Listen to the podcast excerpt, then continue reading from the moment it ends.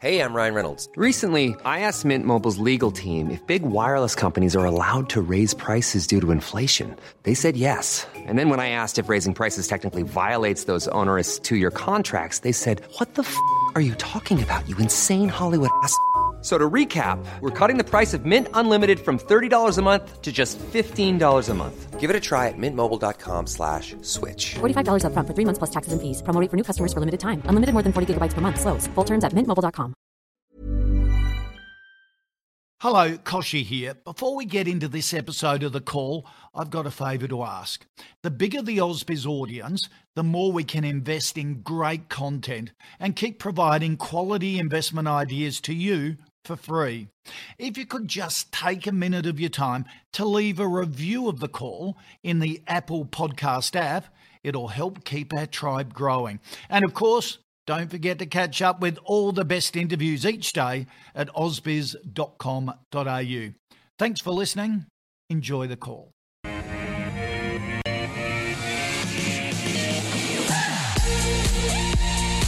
Hello, everybody. Welcome to the afternoon here on Ausbiz. Great to have your company for the next hour or so on what we call the call. Uh, we take a look at 10 stocks suggested by you. We put them to an expert panel. What a panel we have today. Uh, Howard Coleman from Teaminvest. Howard, how are you? Welcome. Yeah, good to be on again and good to see you. Uh, Scott Phillips from uh, Motley Fool. Scott, always have to great your board. Great to have you aboard from the Southern Highlands. Thank you, Kochie. Good to be with you. Nice to uh, get back in some stocks this week. Looking forward to it. Yeah, it's a good list of stocks today. Um, let's get yeah. straight into it. Thought I'd take a look um, because a fair bit happening in the commodity space today. So I thought we'd zoom in on Vulcan Energy, the lithium play, entering a trading hold ahead of a $200 million equity raise at $13.50 a share. The Lithium Explorer says the proceeds will go um, into its exploration infrastructure and expansion of the company's zero carbon lithium project, which is being trialled in Germany. The move fits into the company's broader plan to become the world's first zero carbon lithium company, with phase one production rolling out in 2024. Vulcan is set to um, be part of the ASX 300 on Friday. Look at that share price. It's backed by Gina Rinehart, has been a real star performer on the markets over the last year or two. Scott Phillips, uh, what do you think of the announcement and Vulcan? Kochie, I am not a fan, can I say? And this is not a question of Vulcan specifically, it's a question of lithium in general. This is a $1.8 billion company, still hasn't turned a buck. Now, I'm not allergic to loss making companies. I've owned Amazon for years and they've been barely profitable for most of that time. So I know what it's like to own a business not making any cash. The problem is investors are assuming that the volumes are deliverable. They're assuming the volumes are commercializable. That's now a word. And they're also assuming the lithium price stays high enough for everyone to make a buck even after these capital raisings. I did some numbers. Lithium, oh, sorry, lithium Vulcan, three years ago I had 31 million shares outstanding. Two years ago, 67 million shares. Then 108 million shares. Now they're raising more capital again today. If they can put it to good use, if they can deliver an economic return for shareholders, it's a great idea and a great decision. They should do it over and over again frankly, if you're going to raise capital, you want to do it at a high price, and a stock that's up, as we saw on that chart, 1600%. Now is probably a very good time to raise some capital rather than half this price or a tenth or a 116th of the price as it was back in the day. So I don't blame them if they want to, if they genuinely think they have a business to, to run, they genuinely think there's opportunity there, and investors are going with their eyes open, then this is not necessarily the world's worst thing. The problem is that it's very, very hard to know the answer to most of those questions I raised at the beginning. That is, how long will it take? Can it be commercializable? And what's the realized price and therefore profitability of Vulcan? I've talked before about the oil price. It's hardly gone up over the last century, inflation adjusted, maybe doubled in inflation adjusted terms over a century. And that's despite the fact that oil consumption has gone absolutely through the roof. A century ago, we were barely driving cars. Today, oil is used right around the economy, as we well know, and yet the price in real terms has only just doubled. Wow. So it's one of those things you want to be a little bit careful of. I'm not going there if you're a commodity investor and you want to have a go and you like zero carbon, you like lithium, I get why it's sexy. It's sexy as hell. I'm just not sure whether I want to invest my money in it. Yeah, yeah, really interesting comparisons there. Um, Howard, what do you think of Vulcan and, and the rise? Yeah, I'm, I'm fairly much saying the same sort of thing, I think, as Scott.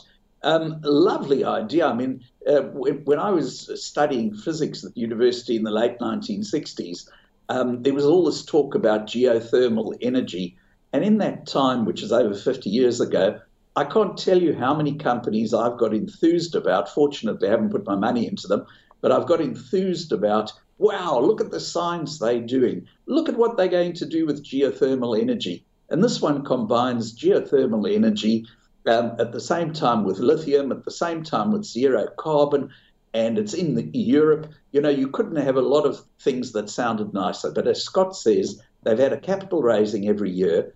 They're talking about building a lithium hydroxide plant. Now, lithium hydroxide plant's going to eat up many times the $200 million that they're raising in this capital raising.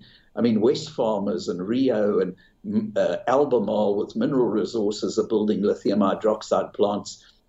These are hugely expensive plants that need a huge amount of complex engineering and uh, cost a hell of a lot more than 200 million. So this isn't going to be the last capital raising. And as Scott says, uh, where's any demonstration that this will ever make any money? So, as a, an ex scientist, I'm enthused about what they're doing. As an investor, and I'm sure all our Teaminvest members would have exactly the same point. Uh, we look at the figures for it over the last four years, increasing losses every year, and we'd shudder and say, Great idea, hope they succeed. No thanks, don't want to put my money into it. Yep, yep. All right. Let's start getting into the uh, stocks that you want us to have a look at. And Howard, um, first one up is Alliance Aviation Services. Now, during the pandemic, I would suggest it's probably the most profitable airline in the world. Uh, it's got, it's had a great niche. Many would think it's a, a maybe a mining services uh, company rather than an airline, but uh, it's a it's a charter airline. It services a lot of the mining camps uh, here in Australia um, and also leases a lot of its uh, planes to some of the uh, the bigger airlines around the country. What do you think of uh, Alliance? They've been on a bit of a capital spree as well, haven't they, or investment spree in new planes yes. during this time? Yeah, I mean, as airlines go, this is an extraordinarily well-run airline. But you have to say, as airlines go, because the airline industry is an extraordinarily difficult industry for anybody to make any money in. You've got high capital costs, uh, and you need very, very high utilization in order to make those capital costs pay off over a long, long period of time. So it's it's really an industry with a lot of flaws. Um, sounds very sexy. Everybody likes to fly in aeroplanes, hence we like to believe that they it would be a good industry to be in. But airlines have almost never made money for investors throughout history. And um, while this is good for an airline, its return on equity uh, over all the years has barely scraped 10%, which is not bad, by the way, for an airline. Uh, it's very good for an airline. Um, but, you know, uh, it, airlines are the sort of things that investors are generally better off avoiding. And while they've done well because of the mining boom, uh, which is part of uh, a big part of their uh, business, um, you know, uh, when all the other airlines find flying around much easier, um, it's not going to be quite as simple for them. So, uh, definitely from a team invest point of view, it would be a no. We wouldn't be enthused about any airline. Okay. Scott? Yeah, I have to agree with Howard Kochie. I think if you think about the way this business makes its money, obviously it has to buy the planes or lease the planes and then put backsides on seats. Now, to some degree, it does have some cover. It's probably got most of its business contracted. And I dare say a vast majority of the new investment it makes in those new planes is backed by contracts, as you would hope so. That's why I'd be running the airline if I was given a choice. Um, you simply only want to buy the planes or lease the planes when the opportunity arises to actually fill them and put them somewhere, send them somewhere. That is a nice business to have. I think the first thing you've got to be mindful of is, of course, what happens when the business dries up? What are the obligations you're left with? Um, if it is flexible enough, you can return the planes, sell the planes, do something else, and I guess it's fine. It kind of reminds me, you mentioned mining services, and as you were introducing it, it reminded me of Mermaid Marine back in the day. A wonderfully profitable business while all of its assets were being utilized, phenomenally profitable because you can charge a small fortune in terms of premium when you're leasing these things out. As soon as the customers go away, Mermaid's Marine customers went away in large numbers. Emeco is another business of the same sort of ilk. Uh, at one point, Emeco in Indonesia had zero uh, utilization of all of its assets, and then you got to pay the bills, and no one is is paying your bills you got to pay someone else's bills. It's a tough business to be in when you're leveraging effectively a capital asset. To Howard's point, that's why return on equity remains so low because You're having to reinvest in more and more and more. There's a very little scale advantage here. It's almost a, a per aeroplane or a per uh, flight ROI you're looking at. And that makes it a, a, really, really tough thing to get the, the return on investment up much above that 10, maybe 15% in a really, really good year. It's a well run airline, as Howard says. It probably is, as you said, the most profitable airline in the world. Um, unfortunately, it's not enough for me, particularly at the current price. It's 18 odd times earnings. Um, maybe there's a price if you're a bargain hunter, as Howard said. Probably still a questionable investment over the long term, but you want a much, much cheaper price than 18 times earnings. Yep, absolutely. All right, let's stick with the um, uh, with the travel industry, and um, uh, Scott wants a view on Hello World, uh, mm. the big travel agency. Uh, federal government is one of its uh, one of its biggest customers as well, um, and Qantas is a big shareholder too, is it? Yeah, it's, it's one of the forgotten travel companies, Kosh. You yeah. talk about Flight Centre, Webjet, Corporate Travel. I'll disclose I own shares in Webjet and Corporate Travel. Uh, I don't own shares in Hello World, but it kind of is the, the fourth horseman, uh, if, if you want my apocalyptic reference. Uh, but it's also a business that really gets forgotten about a lot of the time. It's much smaller. And so that's probably fair enough. And it has been hit from pillar to post, as have all travel companies through the middle of the pandemic. The question for investors, I think, is two things. What, one is how much permanent structural damage has been in the Hello World, if any? Secondly, how quickly can they recover? Based on the current share price, they're only trading about seven or eight times 2019 earnings, which, if they can get back to that level sooner rather than later, is a really, really attractive price and time to pick up these shares. If they, if you know, we hope that vaccination rates continue to increase. We all hope that eventually, hopefully sooner rather than later, restrictions are lifted and travel recommences. And if that's the case and they can get back to 2019 levels of profitability in 12 or 18 months, paying eight times earnings now for a business that you know is going to get back to that level of earnings in 12 or 18 months is going to be a pretty good deal. You could probably get a, a reasonable, maybe you get a double in your share price if you're lucky, depending on what the market thinks the shares are worth. And then over time, if it's a sustainable recovery and growth, you, are getting long-term growth plus potentially a pre re-rating for a pretty cheap price. Now, there's a lot of ifs in that statement. That's the big question for me. Um, will the business go back to normal? Will they have to cut costs? Will the traveling public, business and leisure, do things differently in the future? I'm a bull on travel recovery, by the way. I think there'll be a time in the not too distant future where travel tops the 2019 levels, despite everything we've been through. We know cruise lines in the US are already taking bookings and are full four to six months out. Um, it, it's going to happen. We'll get back on planes. We'll get back in the skies. In fact, Sydney Airport and some of the airlines had record domestic travel in that short little lull between the two outbreaks in New South Wales uh, yeah. only a few months ago. So it's going to go back to normal. I, I don't mind Hello World as a business. It's not my favorite of the lot. As I said I own corporate travel and Webjet, so I'm biased. But if I was going to go in the travel agency space, I'd go Webjet first, probably flights in a second. Although I do like corporate travel for its business focus, which Hello World doesn't have as much of, despite, as you say, that government contract. So um, I don't hate it. It's one maybe for the bargain hunter, maybe for the risk taker. Uh, but I think there are better options both in general and in the travel travel sector in particular. Hmm. Howard? Yeah, I'd, I'd, more or less go along with with that. Um, except I'd probably put corporate travel first of the three in my picks. It's, I own it as well. Um, uh, but uh, when an industry is being disrupted, as travel has been, you want to be invested in the strongest player, or at least one of the two strongest players in the industry. You don't really want to be in the third or fourth, because what tends to happen when an industry gets disrupted is the weakest players go broke. Now, I'm not suggesting Hello World will go broke, but a lot of much smaller players go broke and all their business lands up going to the remaining survivors. So companies like Corporate Travel, Webjet, Flight Centre, Hello World will pick up business from all those companies that existed in 2019 that no longer will exist when we finally open up again.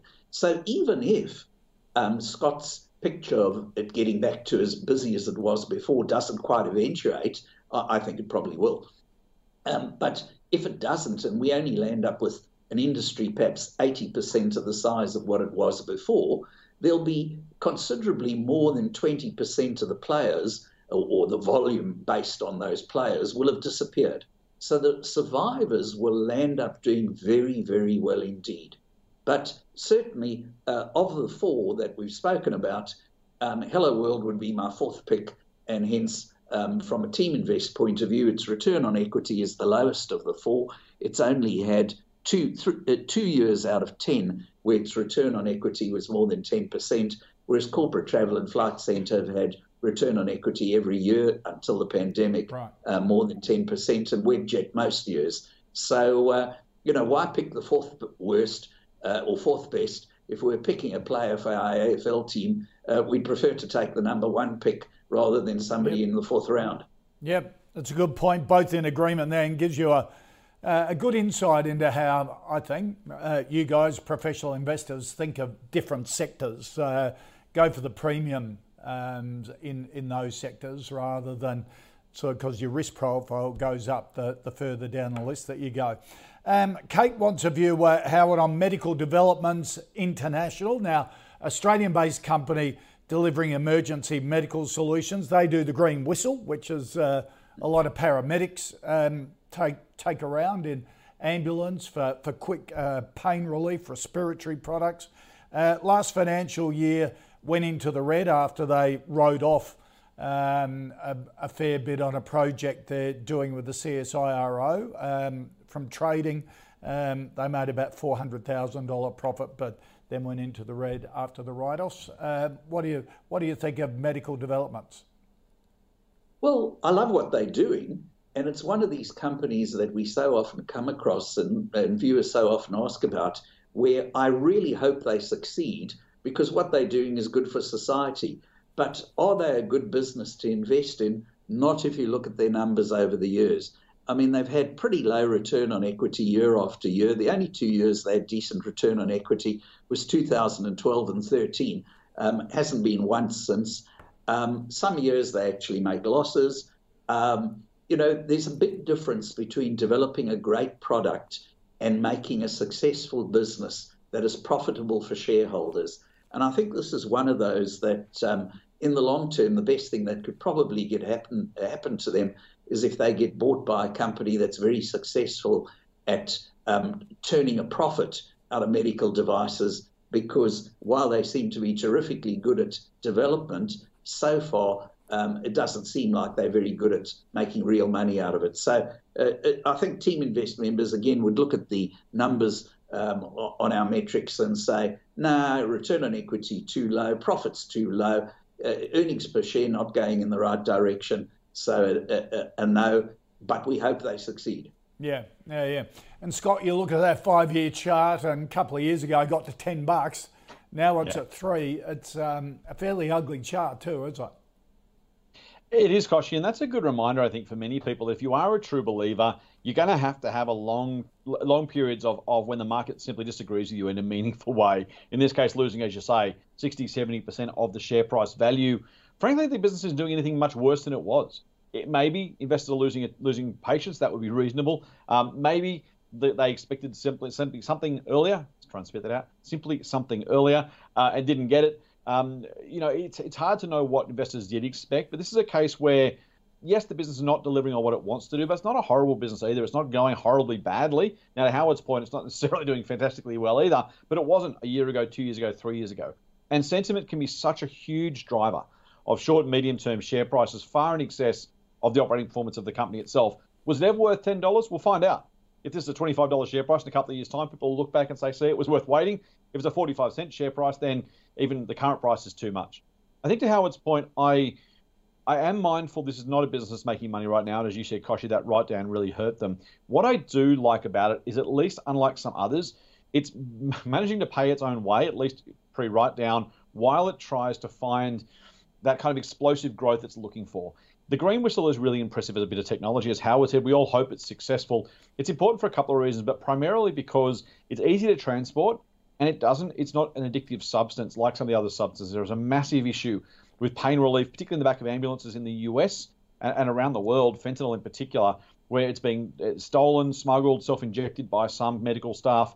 Um, the green whistle product basically has drug that isn't addictive and is not able to be taken in the same way as fentanyl and others. So it is a really attractive idea. If it can sell itself, and not necessarily the business, although as Howard said, that would be one outcome as well. But if it can find a way to get into those European and US markets in a big way, that's why the, the, I think that's the promise a lot of investors are seeing. It's proven itself. I've actually used the green whistle before. I smashed my wrist in a motorbike accident many years ago, oh. and it is fantastic. It's really, really good. So the product is wonderful. They just have not yet been able to convince the rest of the world to use it.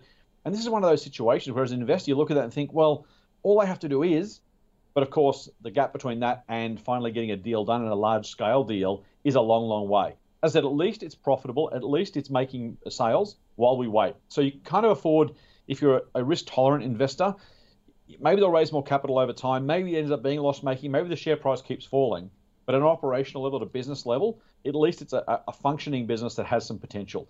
I don't know I'd necessarily buy it unless you're particularly risk tolerant, but it is one of the few in this kind of biotech space that at least is doing you know, something to kind of keep the wolves away from the door, whereas yeah. others tend to put the cap out every six or 12 months and raise more money. Yeah, and, and you hope the CSIRO project, even though they wrote it off because it was in, interrupted by COVID, hopefully gets back yeah. on track because that sounds interesting too. Um, exactly. Uh, Scott David wants a view on Pengana Capital. David says, um, like to hear uh, the analysts discuss it. Ex Hunter Hall uh, releases monthly reports. We already know that their two biggest funds, Australian equities and emerging equities, have hugely outperformed. They also run two listed funds as well that are doing very well. Um, what's the panel think? Scott? Yeah, it is, it is an interesting business, Kochie. I really like funds management, generally speaking, as an industry because it has two things going for it. The first is that we are saving and investing more money every single year in Australia through personal choice investments and also so through mandated super. So that's a nice little oh, big tailwind for these businesses. The second is share prices tend to go up over time, market capitalizations tend to rise over time. And that again is a benefit if you're a fund manager, you're clipping the ticket on the amount of assets under management. So conceptually, you're already starting with some wind in the sails, and that's you know that's not a bad starting point industry wide. Now there are some issues with that. Fund uh, fees hopefully will keep coming down. Hopefully for the rest of us who invest because they have been too high for too long, and that is a headwind for Pengana. Um, and of course, you have to make sure you keep delivering performance and you keep people in your fund. It's very, very easy to change funds these days, particularly those wholesale mandates where the wholesale fund manager says, nope, I'll go from you and I'll take my money across the street, I'll take it back again, depending on fees, depending on performance and returns, other things. So it's a competitive space, but it's an attractive space, I think, for, for long term investors to at least be aware of. I also like the fact that Pengana is now almost 40% owned by Patts. I'm a Washington H. Soul Pattinson shareholder. I like the business. I like mm. the people running that company. Um, Todd Barlow and Robert Milner are great businessmen, really good people. The business has been around for 100 plus years. And if they see some value in that, um, then generally speaking, it's probably not a good idea for me to take an, an alternative view. Uh, they tend to be right more often than not. As I said, I'm an investor in the in the company, so um, I've got my lot thrown in with them as well. I do like the opportunity. I will say the performance has been a bit up and down over the last four or five years, and so it's hard to draw a straight line through this thing and say it will obviously do well or it will obviously do better or it has a great track record and that'll keep in, keep improving. The last three years, though, have been sequential improvements. I'm hopeful um, on behalf of Pengana shareholders and Soul Patts that this continues to be an improvement story. Um, I think it is an attractive place to be. Look, it's not it's not super cheap. 17 times earnings, it's okay. I mean, you're buying banks more than that these days. Rather own a fund manager than a bank. So on balance, I think it's probably likely to outperform the market. Do I have a high level of conviction with that given the checkered kind of last five or 10 years? Probably not just yet. So I'm going to sit on the fence on this one, Kochie. Probably a hold for us to make a call. Um, but as I said, I Soul Patts are in it. That, that's a good sign for me. Uh, I'm indirectly a shareholder by definition, but uh, I wouldn't be buying shares directly in Pengana, but I do like the space. Okay, all right. We're, we're going to be talking about Magellan in the same mm-hmm. space mm-hmm. in the second half of the program, so it will be good to compare the two. Um, Howard, you're, uh, uh you like um, Soul Patts, don't you? That Brickworks trio, uh, yeah, Milton Corporation. Um, you, you're impressed yeah. with their management. What do you think of Pengana? Yeah, I mean, terrific management at Soul Patts Brickworks, etc. I mean, these are people who really, really focus on driving shareholder value, not by talking up the share price, but by driving the businesses well um, and being uh, good management. Uh, there's there's more to having a successful business than what you do; it's how you do it.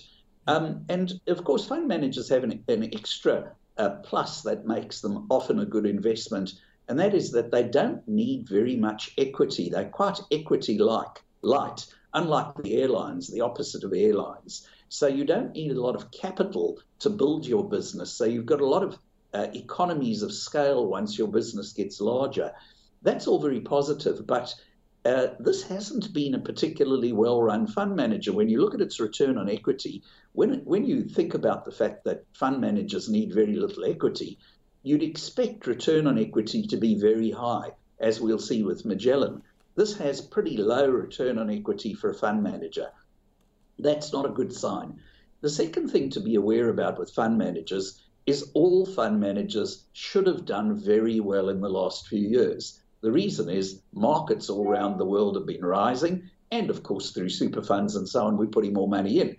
But markets have been rising with interest rates dropping, and therefore the fund managers all look like heroes, even if they're not all that very good at what they do.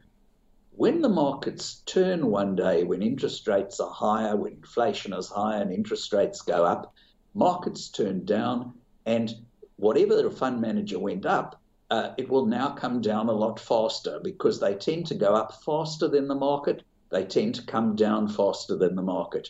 So, again, if you're going to be investing in a fund manager at all, um, you want to look for the one or two best. There are plenty to choose from. Australia has a plethora of fund managers, um, but if you're going to invest in one of them, pick one of the best. And uh, in my view, Pengana, despite the terrific management, hasn't been the best so far. But with Soul Patts uh, owning a, a, a, big piece of them, one would hope that that would improve over time. So, like Scott, I'm not terribly anti, but uh, you know, I don't think anybody in Team Investor would be overly enthused about this. They'd say there are a couple of better fund managers whose results have proven better over the years. Okay, all right. Uh, now, Shabir, um, Howard wants a view on Senex Energy. Um, Shabir says uh, recent new gas sales agreement and share prices doubled in the last 12 months, doing much better than other big oil and gas producers. Is it a good stock to buy to get exposure to the energy sector? Um, operate in two, they operate in two of Australia's leading energy regions, uh, Surat Basin and the Cooper Basin, uh, based in Brisbane. Um, do you have a, what's your view on Senex Energy, Howard? Yeah, you know, um, every now and then oil looks like a good investment, and usually it looks like a good investment when the media trots out the um, old reports that they rehash every decade or so about peak oil and the world running out of oil. Now, as we know, the, the world's got more oil than we're ever going to use, as the uh, as Sheikh Yamani said many years ago, the Stone Age didn't end because the world ran out of stones and the oil age won't end because the world runs out of oil.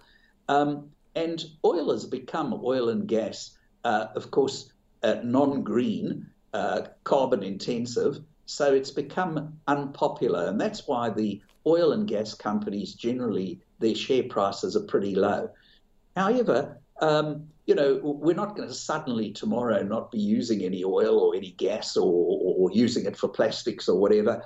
So, in the long term, um, the, the chances are these companies are worth more than they look like they're worth uh, on the stock exchange in terms of their prices at the moment. But Senex, again, is not one I'd get very enthusiastic about. Again, you want to buy the best one or two in the industry. And if I look at its 10 years worth of history, it's made a loss um, four years out of 10. It's made a profit six years out of 10, and it's only a decent return on equity twice. So, why would you want to buy into a company that four years out of 10 is going to lose money, six years out of 10 make a profit. Why not rather invest in a company that makes a profit every year, 10 years out of 10? Mm. So, on that basis, again, from a team invest perspective, we'd look at it and we'd say, even if we wanted to be in oil and gas, let's find another business instead. Yep. Uh, Scott? Hard to argue with what Howard said generally, Kochie. I probably got more tolerance for volatility potentially. I guess the, the answer to Howard's rhetorical question might be if the total profit over that 10 year period is worth the price you're paying, you might want to do it. Now, as he says, if you can find better businesses that are more stable for the same price, then you do that because why take the risk that maybe that 10 year flow won't end up that way and all of a sudden you end up with 10 years of losses or something worse. Um, well, you can't do worse than 10 out of 10 losses, but you know what I mean. Um, yep. it's, a, it's a tough scenario to find yourself in. I don't love oil and gas, Kochie, as you and our viewers know. Um, you're very, very, or you're entirely reliant on the oil and gas price, the oil price in particular. Where it goes, goes the share price, no matter how good you do operationally. This is one of those business, oil, oil business in general, one of those business. If you, if you run it badly, you'll do badly. If you run it well, you could still do badly, or you could do really, really well. And the, the swing factor here is the oil price. You shouldn't be investing in Senex unless you believe you have a reason to believe, and that's that's important by the way, not just a guess, not just a finger in the air, a reason to believe the oil price will be this high or higher in future because the average earnings, both in terms of top and bottom line, will be absolutely a function of that oil price far more than anything else you can do on the upside. As I said, you can still run it badly, you can still send it broke with too much debt or uh, poor operations or too many costs. You can't really make a fortune unless the oil price rises, and you really are taking a leverage bet on the oil price. That's it. Up to everyone else. I don't know that I have a view. Actually, I know I don't have a view on where the oil price will be in 3, 6, 12, 24, 36 months from here. I don't know you reasonably can, particularly with oil, because the OPEC cartel controls the oil price. You can't even look at supply and demand and say, ah, therefore this should happen. It, it's supply demand plus whatever OPEC decides. Now that is the supply number by definition, but it's not a free floating supply. It's not a responsive supply. It'll be whatever OPEC wants it to be in large pace. Now, non-conventional oil and gas is forming a larger part of the supply story, and that does, frankly, actually put more pressure on the downside rather than the upside for the price. Uh, I just couldn't invest in Senex there's no way of knowing what the oil price will be. And if you don't know that, you can't predict profit. Yep. If you don't know that, it's very, very hard to work out how much to pay for the shares. Yep, good point. Let's recap the uh, the first five stock stock of the day was Vulcan and O from uh, from Howard and Scott. Same with Alliance Aviation and Hello World. If you want to be in the uh, that travel sector, uh, Webjet Flight Centre, corporate travel uh, the preferred three if you wanted to look in that sector from uh, both Howard and Scott. Uh, medical developments, a no. Pengana, a hold from Scott, a no from Howard, and a no from Senex Energy. Uh, here on the call, we um, have been tracking our own fantasy portfolio since the 1st of July last year, thanks to our partner NabTrade. Any stocks that get two thumbs up uh, from our expert panel go into the portfolio. Take a look at the returns for the week, uh, down 1.5% for the month, up uh, a third of a percent since the 1st of July this year, up 4% since the 1st of July last year, which was inception, up around 40%. Some of the uh, stocks recently added Cluey, PWR Holdings, Resimac, Deterra Royalties, and PointsBet. Some of the stocks recently removed by our expert panels uh, Rio Tinto, Raise, Energy One, and Appen. And if you want to take a look at all the stocks in the calls portfolio, head to ausbiz.co forward slash portfolio. Uh, let's get into the uh, second half of the call. And Scott uh, Lauren wants a view on Sonic Healthcare, the medical diagnostics uh, group. They provide a lot of admin services to uh, and facilities to medical practitioners based in Sydney. Mm. Mm. It is, and it's done a remarkable job, Kochie, in the last 12 or 18 months. Funnily enough, because this little thing called COVID is done a heap of tests 30 million PCR tests. Uh, 2 million, I want to call them serum tests, I can't know what they call them, a serology test, that's what I'm looking for, uh, to date, as, of, as of the, the last announcement from the company. So, so every, every time we, we go and get tested and we go to these testing clinics, uh, yeah. we show our, our Medicare card Mm-hmm. It goes to the laboratories and the medical diagnostics like mm-hmm. Sonic Healthcare, who get paid Correct. by the government. So nice, nice. They, they've had a field day, haven't they? That's all right. I mean, look, that, that is the base of our public health system, and it's a wonderful system. Yep. It just so happens that with so many of us getting tested so regularly, um, and by the way, Sonic is, a, is, an international business, not just an Australian business. But you're right, that that version of uh, what's happening around the country and in some parts of the world. Some parts you just still have to pay. I've got a US colleague who's got to pay 200 bucks per COVID test, which is a whole different conversation.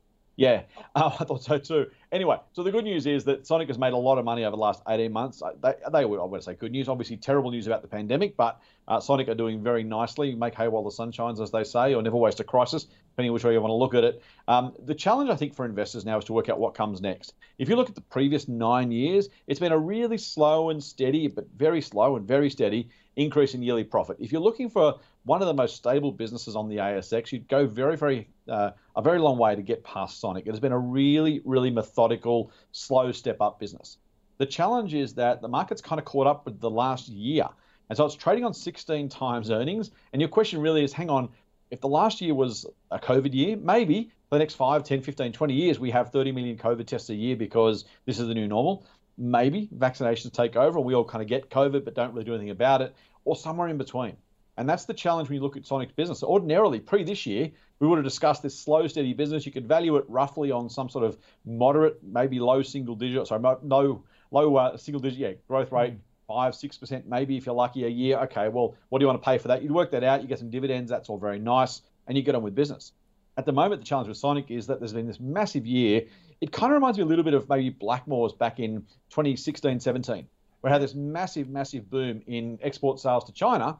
And of course, that disappeared thanks in no small part to COVID, but other things as well. Now, if those sales had continued, Blackmores was cheaper, 150 or 200 bucks a share. At 90 bucks a share, you got to ask yourself, well, is it still as cheap? Because those times may or may not come back again. In yeah. Sonic's case, it is right in the middle of that boom. I don't know. Why I want to pay 16 times boom earnings. As I said, maybe it continues, but maybe it doesn't. The tide is all the way in on Sonic, in my view. Maybe it stays in, but if it starts to go back out, this price looks pretty expensive pretty quickly. I'd give it a miss. Okay. Howard? Yeah, I think uh, pretty much agree with everything uh, Scott said, which I think was very well described. I mean, it, has been a very, very good, steady performer, Scott says, but its growth rate's been really slow. Uh, I mean, it grew 50% in the previous 10 years which is about 4% a year. So really, you're getting growth in earnings of about 4% a year, which means you probably can expect about 4% a year growth in share price. All of a sudden, in one year, its earnings have gone from uh, uh, what's it here from a dollar nineteen a share to two dollars seventy a share, more than doubled thanks to COVID. Now that's fantastic for the business, but as Scott says, would you be prepared to pay 15, 16 times uh, peak earnings, uh, and that's the question. So, if you believe that uh, you know we'll be testing a lot for several years to come, then this may carry on for another year. It may carry on for another two years. It's hard to imagine it's going to carry on much longer than that, um, but it may.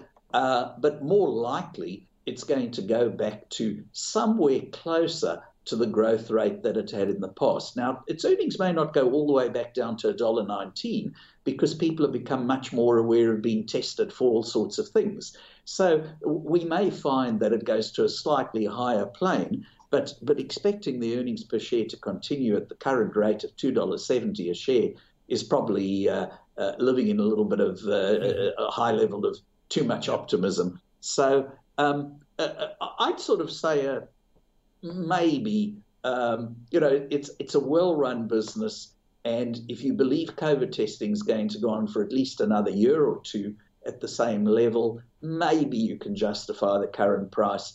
But um, certainly you can't if you think it's going to be going back close to the four percent growth rate it used to have uh, off that lower base. Uh, so probably either a weak yes from me or that's probably the best I can say.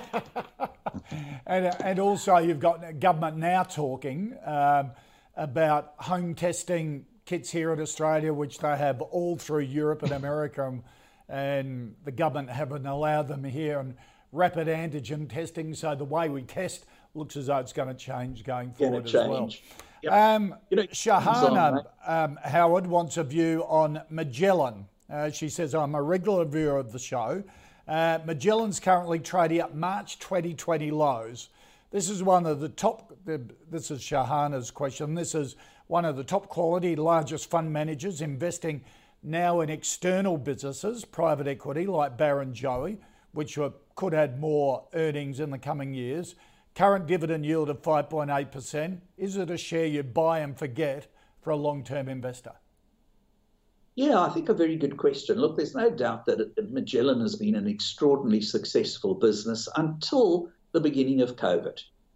And um, clearly, um, they completely misread um, what would happen in the world economy and in the businesses that they were invested in and in business in general. Um, they made the um, sort of fairly common economic mistake of people who haven't lived through any recessions of saying in a recession, all businesses suffer. But of course, that's not at all true. In a recession, the economy overall suffers, but the best business in each sector does extraordinarily well because lots of its competitors get knocked out.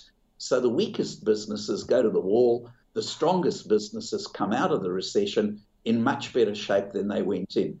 So Magellan sat on a huge amount of cash in March and April next year, last year.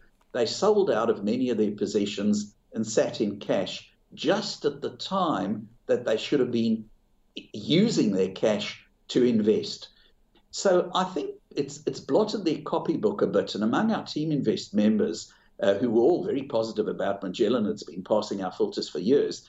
The talk has now become that, yes, they do understand investing, but they don't understand business in disruptive times. And seeing as we've got disruptive times at the moment, a lot of Teaminvest members are much less excited about Magellan than they used to be. Still got very high return on equity, still got no debt as we'd expect. But the worry our members have is with them buying into other businesses now, if their understanding of how businesses operate in disruptive times is poor, will that make them good investors in outside businesses? And the general feeling among our members is no. However, the share price has come down quite a lot. So, could it be a good investment at these prices? Probably, but their copybook is somewhat blotted in that um, there's a lot of doubt among our members now as to whether they uh, are going into something that they've shown they probably don't understand as well as they think they understand it. Okay. Uh, Scott, what do you think? Because Magellan was the rockstar fund manager for so long. Um, mm. And now, over the last year, as Howard was saying, a lot of people have had doubts. Uh, a lot of compete, and they're competing fund managers, so they'll always want to uh, fire shots at Hamish Douglass and the, the team. They're saying they've got too big, uh, they're mm-hmm. not nimble enough anymore. It's a bit like Platinum when it got so big and Kerr Neilson started to step away. Um, their time has passed. Has it? Or is this good buying at these levels? That's a beautiful question, Kochie. Really nicely put because you're exactly right. Platinum was the very example I was thinking of. And I don't necessarily agree that it's got too big or that it is the next Platinum, but, you know, funds have their time in the sun. And as I mentioned before, with um, with the company, what company was it? Um, with uh, medical developments. I oh, sorry, oh, medical, yeah. in terms of the, the share price fall of medical developments, yep. with no real change to the business. Yet a yet a seventy percent fall in the share price sentiment can be a funny thing. And so yes, they had a write down on Barrenjoey. Um, yes, the business is, is maybe not doing quite so well. There, it is a much more difficult business to value now. They are buying, uh, you know, shares in individual private businesses, effectively bankrolling uh, yeah. uh, Barrenjoey. You know, this is a very difficult business now, a more difficult business to value, and sentiment can have a really, really overbearing impact on share prices in the short and medium term. I really like Magellan. I like the business that they're in. Uh, we like funds manager. I mentioned that about Pengana, as you rightly said. Um, it's, a, it's an attractive business. They're also investing overseas, and I've got to say, as the Australian market gets more and more crowded with more people trying to get to the, the, the, the increasingly large pool of investment funds, super, and the like, if you can take an Australian business overseas to a much, much, much larger capital market and frankly have you pick over there, some of those businesses are better than ours, some aren't, but some are. Um, you, you, give yourself a, a, whole new playing field. I like what Magellan is doing. I like the international focus. I like a lot of their investment companies. We've looked at their um, their, their uh, fund holder letters as we as you do with a whole lot of different funds, and the, their investments are, are, really solid investments. To Howard's point, there is an open question about whether they are going to keep up with um, the disruption that we're going through. I'm I won't say I'm a believer, but I think at the current price, given the falls, your P is currently 16.7 times, the dividend yield trailing 5.7%. Mm. Now, maybe things change. Of course, they could. Um, but if you're going to back a fund manager, you probably want to back one with a pretty good track record. I think Magellan is that business. Now, it could be like a platinum. It could, you know, mean reversion is the thing. And maybe um, Magellan has its time in the sun and someone else rises after Magellan and someone else after that and someone else after that. Maybe it's the next platinum or maybe it's not. Maybe it's the next Magellan and continues to go from strength to strength the, the hyper growth is in the past. It's done a spectacular job of marketing itself, both to individual investors and most importantly to financial planners. Um, now they, they sponsored the Ashes not that long ago. Um, that, that was kind of the, the height of you know popularity, if you like, when a fund mm. manager sponsors a, a cricket tournament, uh, particularly one like the Ashes, you know something's up. And so the, the hyper growth is over in terms of attracting funds, but I don't necessarily think their investment uh, ability has gone. Uh, you've got to keep an eye on it. Of course, you want to be a little bit careful. But given the given the industry attractiveness I mentioned before, and Magellan's track record, and given the share price fall, I'd be happy to back them. Maybe you don't make a whole lot of money, maybe even lose a little bit. I don't think you're going to lose a lot. I think Magellan has got a, a long track record that justifies investing in Magellan over some of those other fund managers. Okay, uh, for the long term, and Shahana wanted that on the long term. Um, Frank wants a view on MA Financial Group. Previously, Moelis was uh, renamed. Is this the next Magellan? Um, Frank says um, um, all financial metrics are at least uh, up at least double digit. EPS up 92%. Assets under management 21%. Fund inflow up threefold. They've increased their FY21 guidance. Will the good times continue for Moelis? Of course, uh, I should mention um, it's run by Andrew Pridham, who's the chairman of the Sydney Swans, and not a bad bloke despite that. Um, um, what do you think of uh, MA? Mate, my, my AFL season was over weeks ago when the Swans got done by GWS by a point. So I wasn't on the Roosters of the NRL, so I'll, I'll give Andrew Pridham a pass. Um, it's been it's been, been, a tough season. Um, look, it, it's an interesting business. I I think all of the comments made are absolutely true. The last 12 months have been really, really good, and the F21 guidance is very strong. So that that's all true. Um, assuming they hit those guidance, but they should know with reasonable ability. I'm always worried about businesses giving guidance. If you think about what has to happen for that guidance to come true, a market fall would cost it business. Uh, a mandate being lost would cost it business. I, I, worry when any business that doesn't control its future gives guidance because I think it's largely just because it's the old line that pundits don't forecast because they know, but because they're asked. I think CEOs are kind of the same, right? They're expected to give guidance, so they do. Uh, but you would hope that guidance is at least conservative, on the conservative side of realistic anyway. Um, the big question for me is price. It's currently 41 times earnings. Now, that probably allows for most of that in, in upside that we've just heard about. So I'm not saying it's necessarily overpriced at that level. It probably will grow into that valuation to some degree. The question is what then after that? Moelis has had a an interesting um, track record. It's been a little bit checkered before it, of course, became MA Financial. Um, a little bit checkered, ups and downs, good years and bad years. Again, I don't dislike the business, but it's one of those companies where I like the industry a lot. I really like funds management. I think it's going to make a lot of money for a lot of people over a long period of time but you can afford to be picky about which fund managers you follow. Given the choice, I'd go for Magellan and Howard talked about, you know, the, the preferred airline or the preferred um, travel agent. And in this case, I think, uh, you know, would it be a terrible investment? I don't think so. I don't think you're going to lose a lot of money. I just don't know whether the current price allows for yep. the volatility that's likely in funds managers over time. I'd happily buy Magellan or something else that was just simply a lot cheaper. Okay. Howard, what do you think of MA? I actually only because I know Andrew got in on, on the float back in 17, 18 at $2.50. Then they did another raise at $5. It dropped after that and has sort of got back to that second raise level and, and just recently it had another kick back up. I always thought, I was hoping that it was sort of a mini Macquarie Bank, uh, but whether that's the case, I have no idea. Yeah, and uh, again, on the same theme we've been talking about, if you want to buy the best one, of the three funds management or related businesses, this one's not entirely fund management, corporate advisory as yeah. well, but largely the same. If you wanted to buy into one of the three, Pengana, Magellan, or uh, MA Financial Group, uh, without a doubt, it's Magellan. Right. Uh, again, if you, you, you want to pick the one that is uh, the, the best in the area. And even though they in my opinion, blotted their copybook a fair bit with their misunderstanding of the of the economic effects of the pandemic on businesses. Still, they're the best by far, and, if, and that's borne out looking at its numbers. If you look at MA Financial, its return on equity is about a third or less of Magellan's. Um, its earnings per share has been up and down. Um, this is not a business to get excited about.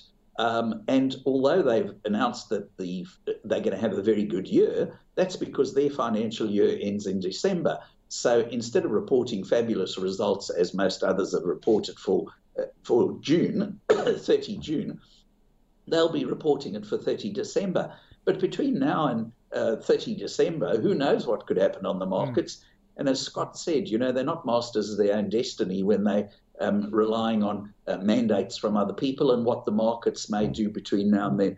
So, uh, you know, uh, a no from me. And uh, if I had to pick a fund manager out of the three we've done today, without a doubt, head and shoulders, it would be Magellan, despite right. my negative comments about them. Okay. All right. Uh, Howard Cam wants a view on Cokal, a uh, um, a coal mining uh, business, but with uh, mines in um, in Indonesia, uh, one in central Kalimantan and uh, another project in West Kalimantan. Uh, so, coal business, doing business in Indonesia. Yeah, and doing it unprofitably. Um, it's as far as I can see, it's um, never made a profit in its history. It's had ten years of making losses. Um, it's lost something like 100% of shareholders' equity every year, which means it's had to come to the market for a capital raising pretty much every year. Um, you know, there were 338 million shares 10 years ago, 411 million the next year, 471 million two years later, 499 a year after that, 593 two years later, etc., etc. And now there's almost a billion shares. And by the looks of the amount of money they're losing, they'll be doing a capital raising again sometime soon. So, what this company seems to be, uh, or what our members of Teaminvest would probably joke this company seems to be really good at, is raising capital, but it doesn't seem to be, from what we can see, terribly good at running coal mines yep. um, or finding the right coal mines and digging the right holes in the ground or whatever to dig out the coal and sell it profitably. So, on an, on an investment theme, uh, a shudder, definite no from from anybody in Teaminvest. All right, Scott. Um, yesterday, Cor- um, and, and Mathan looked at Coronado, um, same sort of sector, coal mining, and said, look, uh, uh, Whitehaven and New Hope are about the only two in that sector they'd look at. Um, would you look at Cokal? I don't think so, Kochie. Look, you know, the, the other thing we haven't mentioned, of course, is the is the impact of climate change, either climate change itself and or government response to that. Real or imagined, take your pick uh, they're going to make some changes to the amount of coal that can be taken out of the ground. Do you want to be trying to develop new coal mines in this sort of environment? I very much doubt it. You probably want to, if you want to play in this space, go with the existing uh, players with known deposits, with super great operating abilities. New Hope, by the way, also part of the Soul Patts family. This is kind of the, the Soul yep. Patts show today. Um, but again, real probably the best regarded management in the business, not only Soul Patts, but New Hope as well itself um, really focused on costs, really want to make, maximize shareholder returns. And as opposed to raising capital, as Howard rightly said, look, Cokal's got the opportunity, like many other small would-be giants, to actually make a lot of money for a lot of people if they manage to strike it rich. You're only going to look at Vulcan Energy, we talked about at the top, to see the sort of yep. returns you can get if investors fall in love with the stock you own. Uh, but it's got to actually deliver on that promise. Yeah, COGL, maybe it does fine, maybe it does great for all I know. Um, but it's one of those things where you're kind of buying a lotto ticket. If you want to play in the coal space, I would go New Hope, unsurprisingly, uh, probably with Whitehaven, Whitehaven a distant second. Yeah, yeah, and interesting. Despite all the ESG concerns, coal prices at record highs at the moment because uh, we still got a producer. There are still lots of power Correct. companies still being run on. Yep. Uh, just quickly, guys, because we're running out of time. Richard um, uh, Scott wants a view on Aurizon, the uh, the big rail um, operator, mm. mainly in the central Queensland coal network, taking coal to all the uh, the loaders on the coast? Mm-hmm. I don't mind Aurizon, Kochie. It's relatively inexpensive at 13 times earnings. Dividend yield of currently seven or so percent, seven and a half percent according to my numbers actually. Wow. Um, that's a really, really attractive yield for a very um, ordinary. I mean, ordinary isn't bad. It's been literally you know, boring business. Uh, trucking coal to the coast. It's it's a pretty good business. I am a little bit concerned that as you say, we're kind of at the best of times for coal right now, ironically, given the long term potential risks. Uh, the current price is pretty high, plenty of volume going through those rail networks. Even though there's largely take or pay contracts, we've seen those go badly in the past because either the take or pay contract writers refuse to pay or go broke or both. Um, this might well be the best of times share price wise for Aurizon. Best case scenario is you get a very decent but boring return with not much growth there's probably downside from there. So it's one of those things where heads I win a bit, tails I could lose a lot. That's not the sort of bet I right. generally like to make. But if you wanted fully franked income, seven and a half percent yield, even if it's six and a half, eventually or five, still very very hard to go past, particularly on a diversified basis. One for income investors, I wouldn't be buying it for total return. Okay, Howard, just quickly, Aurizon. Yeah, pretty much same thing. Um, earnings per share have been pretty flat over the last 10 years. It was 29.9 cents in 2014, or not quite 10 years, 29.3 cents now. So it's really gone nowhere. So all you're relying on is the dividend yield. So your total return is going to be approximately equal to your dividend yield, um, unless the market gets suddenly very excited sure. about it. And on that basis, it wouldn't be a wealth winner. So from a Teaminvest point of view, a, a, no, but it won't be a capital killer either. They'll still be hauling coal a decade from now, I'm quite sure. Even if uh, climate change becomes yep. a bigger worry for governments, there'll still be coal being hauled in 10 years' time. But I can't see anybody making any significant money other than the dividend yield out of this company. Gentlemen, we've got a dash. Howard Coleman from Teaminvest. Always great to uh, spend time with you. Likewise, Scott Phillips from uh, Motley Fool. Thank you, gents. Enjoy the rest of Thanks, the week. gents. Good on you. Thanks. Uh, recap uh, Sonic Health, a no. Magellan, a uh, sort of no from Howard, a yes from Scott. MA Financial, a no. Cokal, a no. Uh, Aurizon, a no from Howard. Um, and for Scott, sort of pretty boring. Um, only if you're an income investor and what that 7% yield uh, total return doesn't really stack up. Uh, that's our show for today. If you'd like to uh, shoot through any stocks you'd like us to adjudicate on, uh, in an email, the call at ausbiz.com.au or tweet us using the at Ausbiz handle. Uh, all the stocks in the calls portfolio, you can see the whole portfolio ausbiz.co forward slash portfolio. Um, look forward to your company, same time tomorrow for the call.